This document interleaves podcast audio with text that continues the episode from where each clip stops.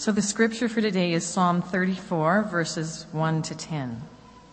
I will extol the Lord at all times. His praise will always be on my lips. My soul will boast in the Lord. Let the afflicted hear and rejoice. Glorify the Lord with me. Let us exalt his name together. I sought the Lord, and he answered me. He delivered me from all my fears. Those who look to him are radiant. Their faces are never covered with shame. This poor man called, and the Lord heard him. He saved him out of all his troubles. The angel of the Lord encamps around those who fear him, and he delivers them. Taste and see that the Lord is good. Blessed is the man who takes refuge in him. Fear the Lord, you his saints, for those who fear him lack nothing. The lions may grow weak and hungry, but those who seek the Lord lack no good thing. We're going to launch a brand new series of messages beginning this morning. And honestly, I have to tell you, I'm a little bit nervous about it, just a bit. I'll tell you why. I'm concerned about some of the things that we talk about are a little challenging, a little complex for me.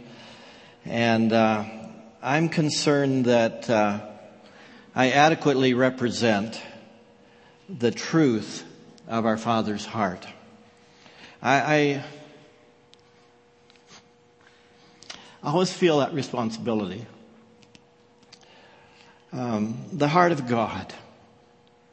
Who can describe the heart of God?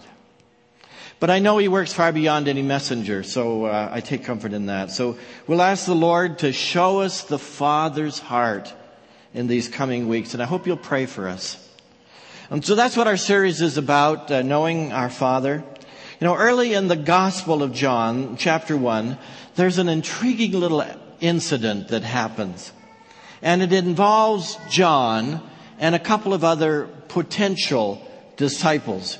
And Jesus walks past this little group of disciples, and John says, you remember? Look, the Lamb of God. And with that, they take notice, and the disciples begin to shadow him, and they follow him, and they watch him. And finally, Jesus turns around, and he looks at them, and he says, what do you want?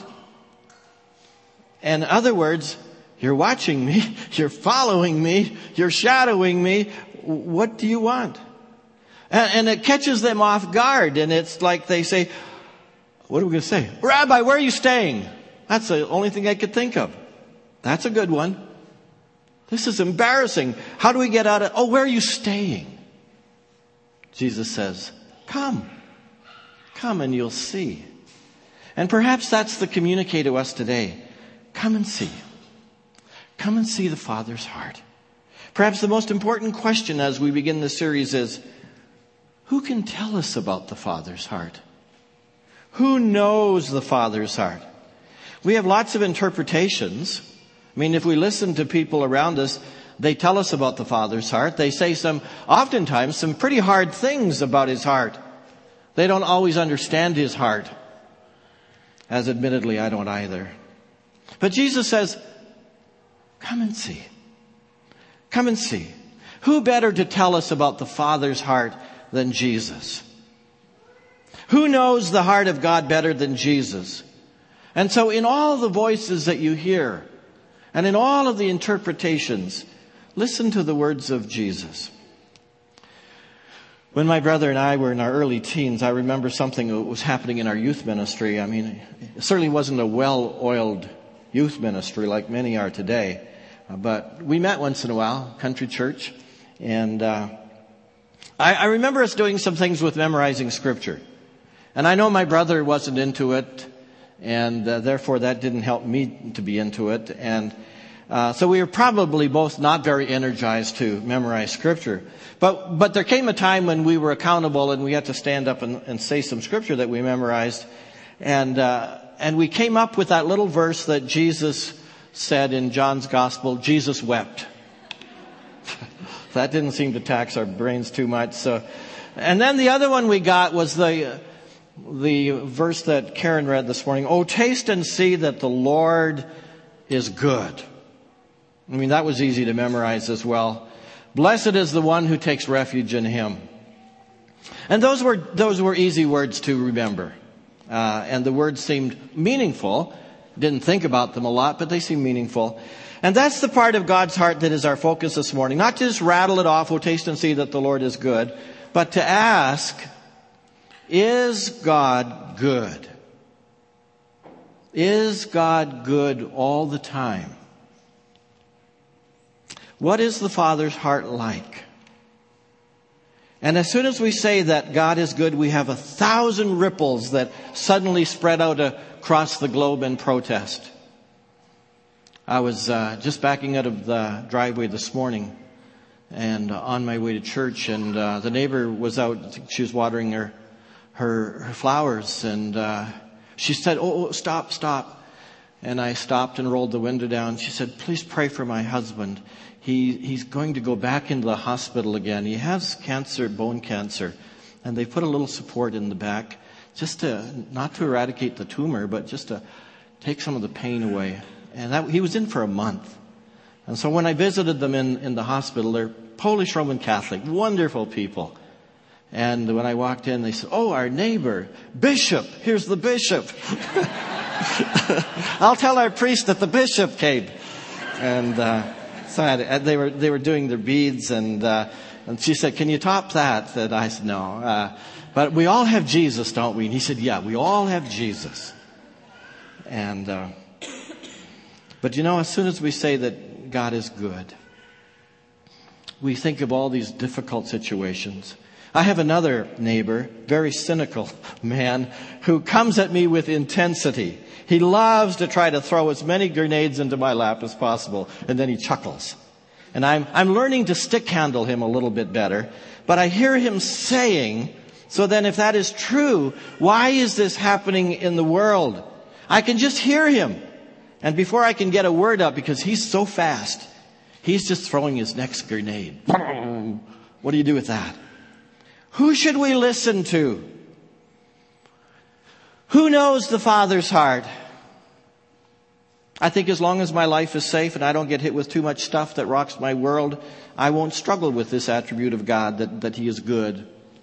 Life is good. I mean, we have a few possessions. We're blessed to have a home. We take a vacation or two. A family is healthy. So life is good. But what if your world is being rocked? What then? What kind of stories are you used to hearing in this world? What narratives are you encountering with respect to the goodness of God? There are some dominant narratives. The issue of suffering has been written about a great deal, as you know. I just picked up a book by Randy Elcorn, If God Is Good. Excellent book, only 500 pages long. And I know that Rudy reads everything that Randy writes. Have you read this one? He's read it. 512 pages. There's a book you might want to pick up called The Good and Beautiful God by James Smith. It's a wonderful book, and both Norb and I will reference this in the coming weeks. The narratives of suffering. One worldview simply says there is no evil in suffering. There is none. Christian Science argues that suffering doesn't exist. It's all in your mind. Change your mind. It's not really happening. It's not the world that I live in. Another worldview espoused by Christopher Hitchkins, modern atheist, author of God Is Not Great, the essence of which he says, you can't have this amount of suffering in the world and say that there is a good God that is ruling. Some views say that God has limited goodness. He's good, but not all the time. Some say God has limited power. Some Christians say God is angry with people when they sin, so He causes suffering. You just get what you deserve. It has to balance out. I want to spend just a little time here because it's actually a little more deep-rooted than we think. James Smith tells the story that he and his wife were expecting a little baby. And the doctor told them that the baby that his wife had been carrying for almost 8 months had a rare chromosomal disorder that would likely cause her to die at birth. And so he writes, how do you move from painting your child's nursery to planning her funeral? Well, the little girl didn't die at birth, but lived for 2 years. And he writes, one day a pastor I had known for years took me to lunch in an effort to comfort me. And while I was in the middle of eating my salad, he asked, who sinned, Jim? You or your wife? I said, excuse me? What do you mean? He said, well, one of you must have sinned at some point to have caused this to happen. And he said, oh, that became a very disturbing, reflective question. He said, I couldn't think of anything in my life. He wondered about his wife. Maybe she had done something bad. Now, this is one of the narratives that we're confronted with. Is it biblical? Is it the right narrative? Is this understanding of God consistent with the Father's heart? The heart that Jesus revealed? This is the narrative that can be summed up as God is an angry judge. If you do well, you'll be blessed. If you don't do well, you'll be punished. It has a superstitious feel to it. I don't know how to better say it. And even though we might quickly say, oh, no. That's not, we don't believe that. The way we actually function is not necessarily congruent. It's somewhat automatic to believe this. Maybe it's how we operate in our own humanness. You do something to me, I'll do something to you. We balance this out. And this is a view about a third of all Christians agree with. Their view of God's goodness is God is watching us closely, eager to punish us for even minor infractions. Our suffering relates to our sin. Now, there's a passage in John's Gospel that allows us to see Jesus' take on this. What does he think about this narrative? About this perspective? Well, John chapter 9, verse 1 goes like this. As he went along, he saw a man blind from birth. His disciples asked him, Rabbi, who sinned, this man or his parents, that he was born blind? I mean, there it is. The view that if you step out of line, God will punish you or your children or your children. You get what you deserve. Listen to what Jesus says. Neither this man nor his parents sinned, said Jesus, but this happened so that the work of God might be displayed in his life. The rabbis, the religious establishment, taught that illnesses were caused by the sins of parents or by the person who was suffering. And because this man's blindness was congenital, it was surmised that the blindness was caused by the parents. Jesus, in essence, says, no, that's not the Father's heart. That's not who he is. It's not that maybe the mom or dad did something while the infant was in the womb. It's not that if one of them was unfaithful, that God took it out on the child to be born. If Jesus would have thought that, he would have just retreated from the situation and says, well, it is as it is. He said, no, neither this man nor his parents sinned. That's not why the man was born blind. And Jesus doesn't retreat from this situation. In fact, he stepped right into this real life situation and he healed the man who was born blind. Merrill Tenney, the New Testament scholar, writes, Jesus looked on this man's plight not as a retribution for some offense committed either by his parents or himself, but as an opportunity to do God's work. Jesus did not consider the blindness as punishment. It was a challenge to manifest God's healing power in this man's life. At its core, my faith is very simple. I can't explain, nor do I ever try to, when there's a tough situation, the suffering that's in the world. I don't try to explain it. Oh, I know there are some logical reasons. They're called consequences. I mean, how much suffering could be handled if there was an equal distribution of wealth across the world? How much suffering is eradicated when we care for the poor?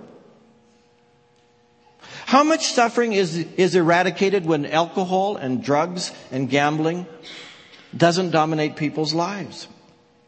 And we can think of one illustration after another. Some suffering comes because of consequences of our own actions. There's one source of suffering that we don't think about a great deal, and that's the downside of living in a world with dependable and interdependent physical laws. The vast majority of time, we're very grateful for the laws of gravity. You throw something up in the air, ball, up in the air, it comes back down again. We're grateful for cell growth, unless it's a rogue cell. We're grateful for the action of wind and water, or the shifting of the earth's plates, which creates mountains and valleys and plains. But sometimes it goes too far and you have a Manitoba flood, or right now a Bismarck flood. In Japan, with a tsunami, the earthquake that took place moved the earth's plates something like 6 meters. I mean, I suppose it's true that even some of the devastation could be alleviated by moving people away from all the areas that are prone to disaster. But that's not always possible. And God often gets the blame for such catastrophes. So some, therefore, just reject God. But I have to ask the question, even if we reject God, we're still left with suffering. We're still left with the problem of evil. Even if you rule God out of the equation, it's still in our universe. How do we answer the question, why so much pain in a world of such plenty? There are some things that happen I just can't wrap my head around. Now, this is quite personal. At midnight, some years ago, our phone rang. And it was our dear friend Bob Teske calling. I asked Bob if I might share this morning, and he's in Toronto. But he said, I would be honored if you shared it, and I know that Hazel would be honored. Bob Teske called from an ambulance en route from Rocky Mountain House to Edmonton, and he said, Ken, we've been in a terrible accident. I said, Bob, are you okay? He said, no, Hazel is gone. I'm battered up pretty badly. I mean, I don't think I had the words to respond to the shock of the situation. He said, would you go over to the house and wake up the kids and tell them what's happened? And come and meet the ambulance at the Royal Alec Hospital. It was Thanksgiving weekend. I remember when Bob and Hazel left church that Sunday after worship. It was a wonderful day. The sun was shining. It was beautiful. And we were teasing because Hazel had lost her reading glasses, which was something common for her. She'd set them down. And so we were laughing and teasing that she's lost them again. And all was well in the world. But 12 hours later, the world looked quite different. Hazel had died when a car came careening through an intersection, didn't stop, pushing Bob and Hazel into a deep ditch where they weren't discovered for some hours. Bob, knowing Hazel was gone, held her until help arrived. But what I want to say is that Hazel had a view of the Father's heart, that He was a good God. Even when bad things happen. We knew that. And she often talked about the sovereignty of God, that He's a sovereign God. And I watched Bob affirm that position as well. And never did I hear a rant against drunk drivers. Never did I hear the words that God was unfair. I think it's fine to say that if we need to deal with our own feelings. But Bob didn't seem to even need to do that. It is as it is, was his comment. And God knows what He's doing. And God is good. And at the heart of God is goodness even when it doesn't seem that way. Well, I tell you, that was huge in my heart. It still is. Some of it defies logic. Remember the words of Jesus in Matthew 5:45? It's the statement that indicates that God treats all people the same.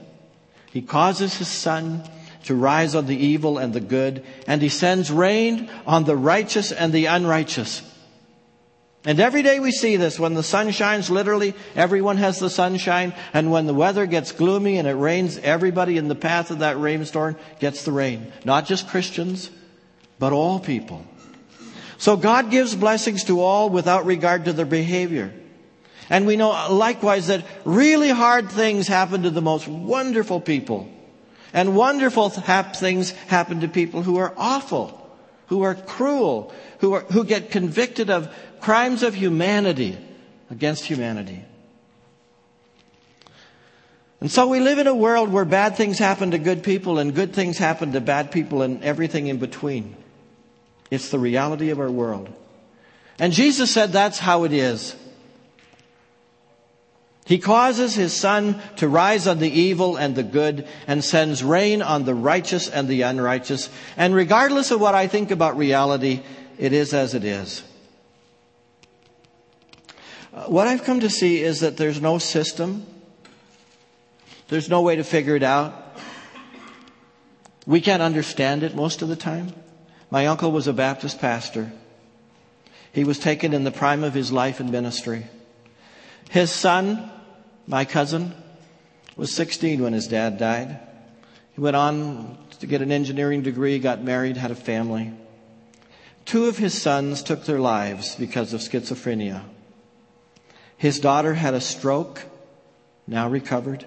His wife got cancer, now recovered. And only a year ago, Neil, my cousin, died of cancer. It was like, one family, so much. I don't try to figure it out. It's true, I know there is some logic again to suffering, both on an individual, on a national level. There's suffering that comes to a larger population because of the turf wars of the drug trade in Mexico, and hundreds of people get caught in the crossfire. There's the suffering in our body when we don't take care of it. You can't abuse your body year after year after year without consequences, which involve suffering. The uprisings in Libya and Syria and the Middle East come out of repression. And people rise up eventually. And there are consequences.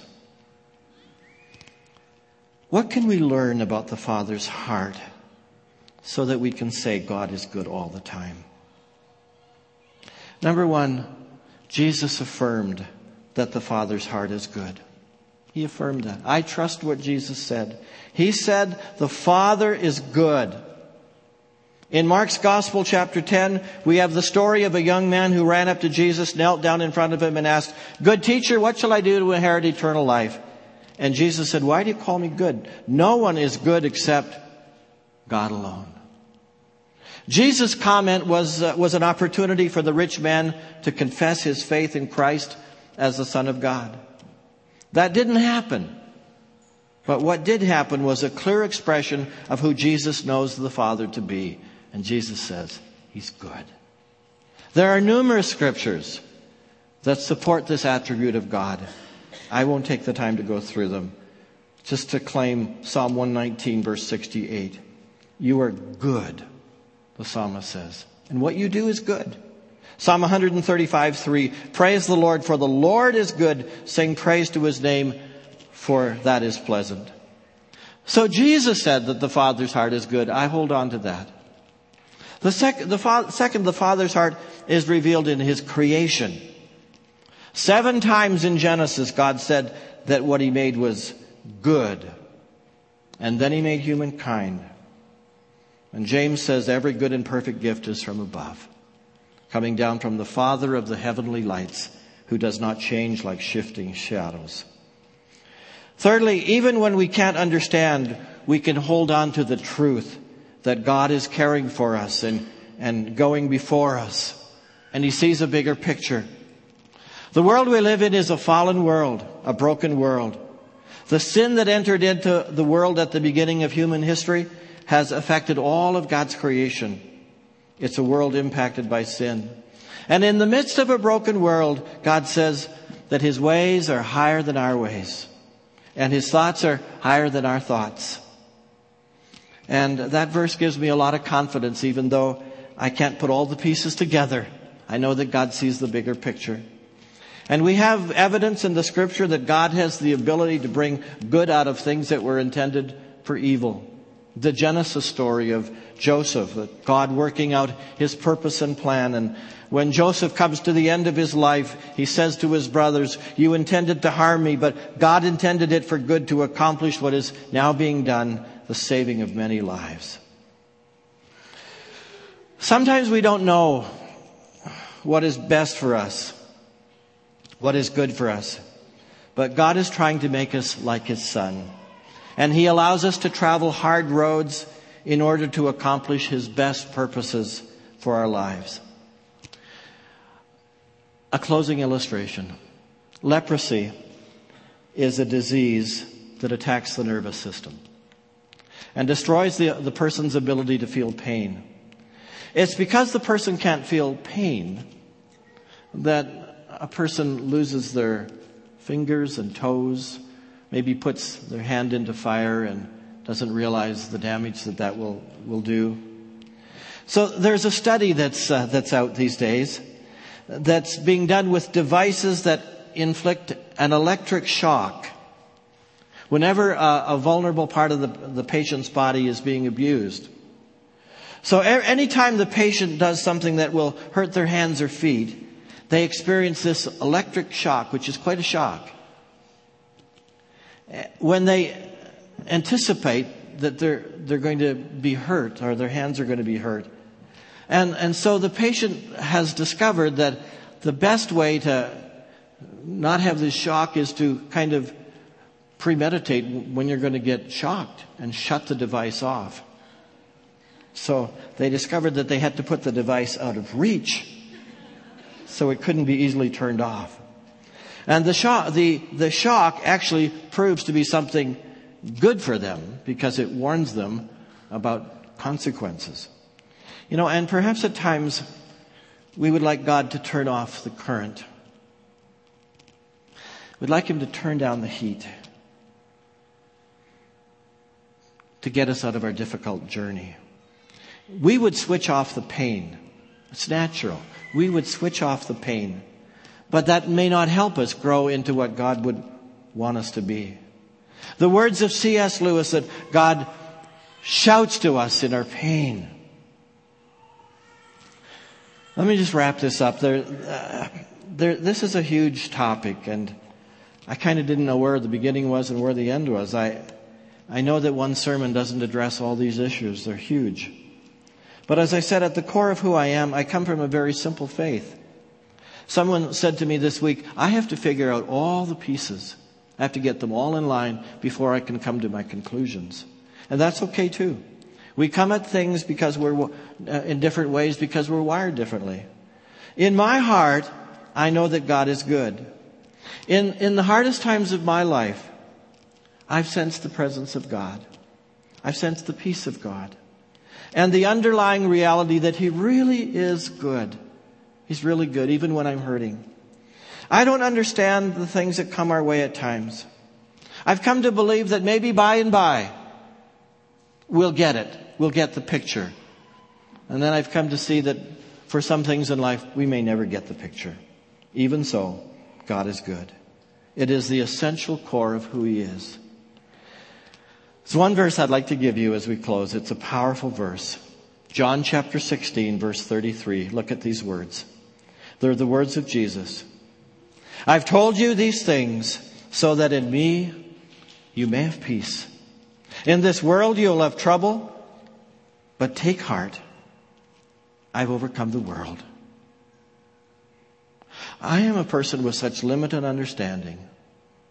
And the more I grow, the more I see how little I understand. Jesus never promises that we'll dodge all the bullets. He never said we'll live a struggle-free life. In this world, He said, you will have trouble. That's what He said. But take heart. I've overcome the world.